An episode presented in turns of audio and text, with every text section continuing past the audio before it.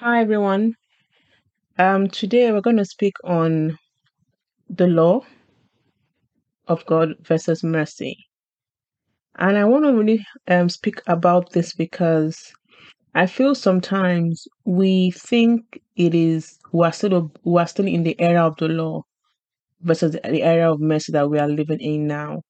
And I, I want to read a story from the Bible on Moses and then discuss further. So I'm going to even explain as well that we all know that sin came into the world through Adam and Eve when it, when they disobeyed God, and um, we all know the stories from Adam till Moses time and even afterwards. Now, I want to really hone into this Moses story because it's very, very important. I think it's one of the best ways to really, really, really show what the law can do you know, and how it was without without mercy of God. So I'm going to read from Exodus 4 verses 24 and I'm going to um, read from the easy read version. So I and and just to give give a quick quick quick um, preamble, this was the time after Moses had the burning bush experience, where God told him to go and save the Israelites, and he also received his father-in-law's blessings, Jethro, and also God had told him that the people that sought to kill him in in um in um Egypt were already dead, so he could go. So there was a a way to go. So literally, he had you know gone to the burning bush. He has received blessing from from his father-in-law. God already told him that the person that sought to kill him had, had, was already dead, and so was, he was already doing what God had asked him to do, going to Egypt. And so I read on the way to Egypt, Moses stopped at a place to spend the night. The Lord met Moses at that place and tried to kill him. Now read again. The Lord met Moses at that place and tried to kill him. But Zipporah took a flint knife and cut and, and circumcised her son. She took the skin and touched his feet.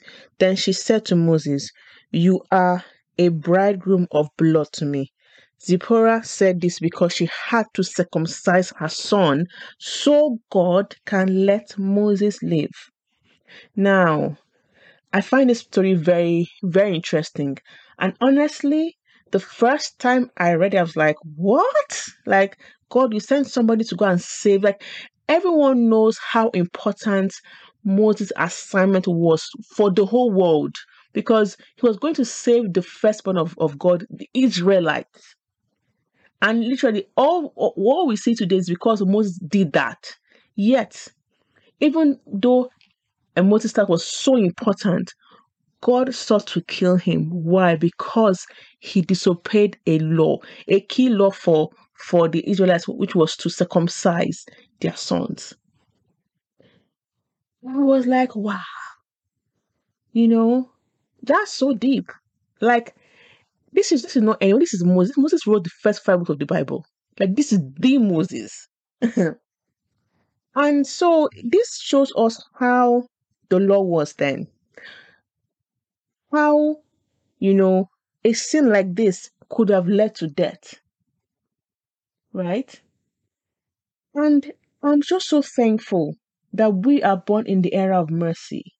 Like, how would we have survived by literally disobeying God? Death.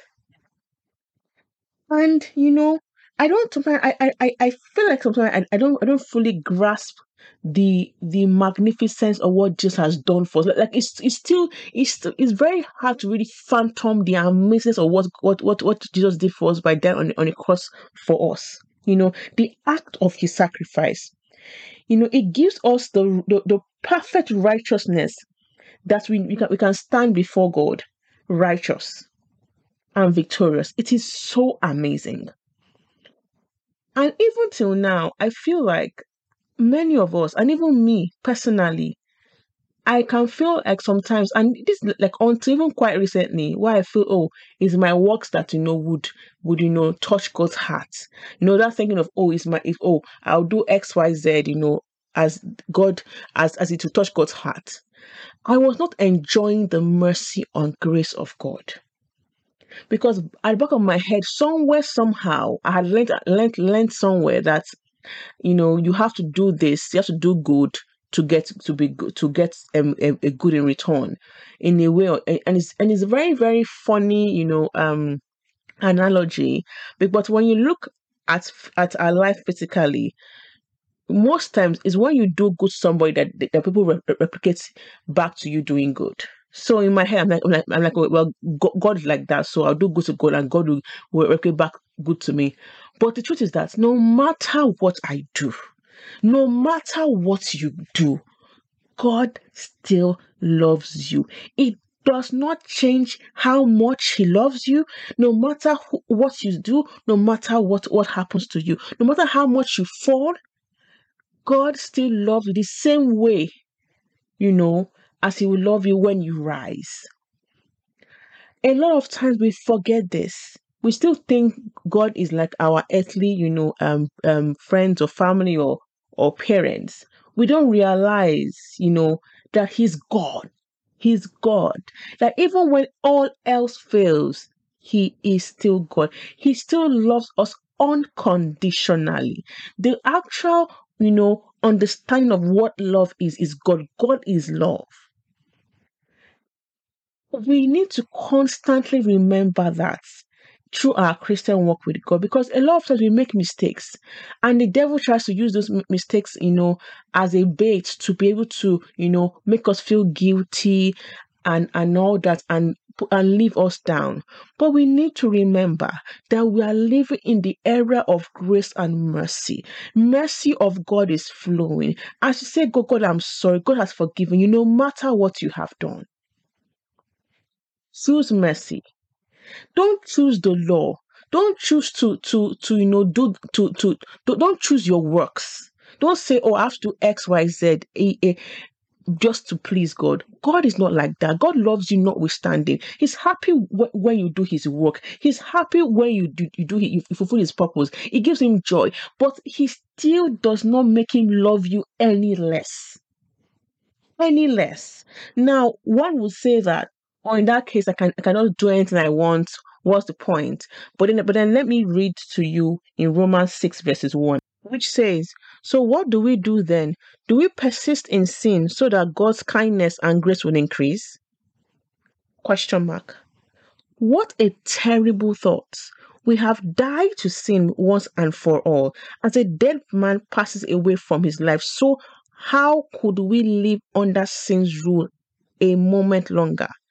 Or have we forgotten that all of us who were immersed in, into union with Jesus, the anointed one, were immersed into union with his death?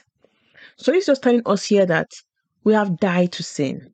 So we have the power and authority, you know, to to to walk in love, walk without sin let us not use the mercy of God as a base as a base to continue to do sin or or, or do things that we don't we shouldn't do or, uh, or uh, uh, things that displease God.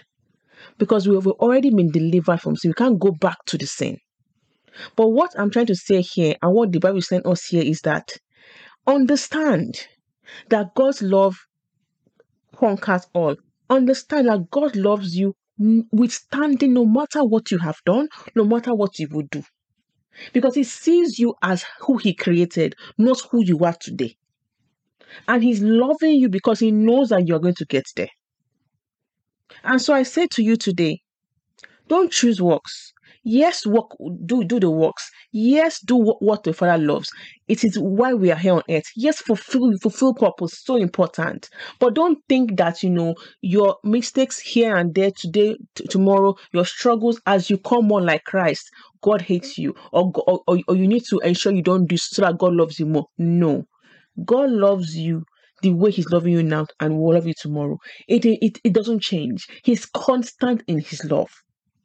And I'm so grateful that we are in this era of grace and mercy.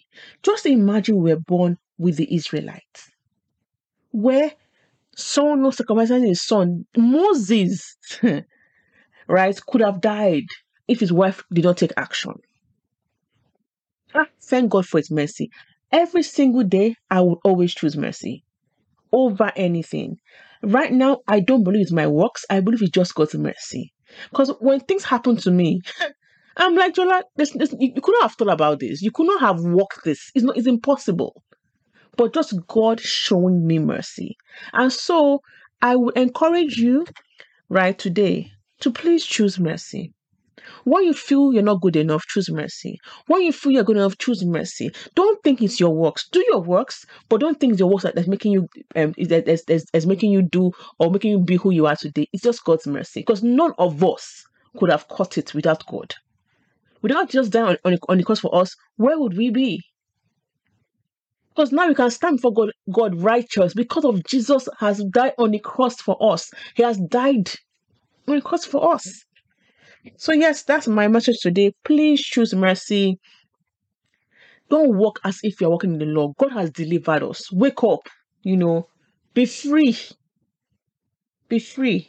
And remember that there's nothing you can you you might have done or you will do that will stop God from loving you. It is impossible. That's it, my loves. Have a good evening and God bless you. And by the way, um, I I think um I've passed my limit on reels on Instagram, so I have to wait for a few minutes, a few days, I think, to post again. So you may be seeing just um, what's it called, post picture post and not actual video snapshots.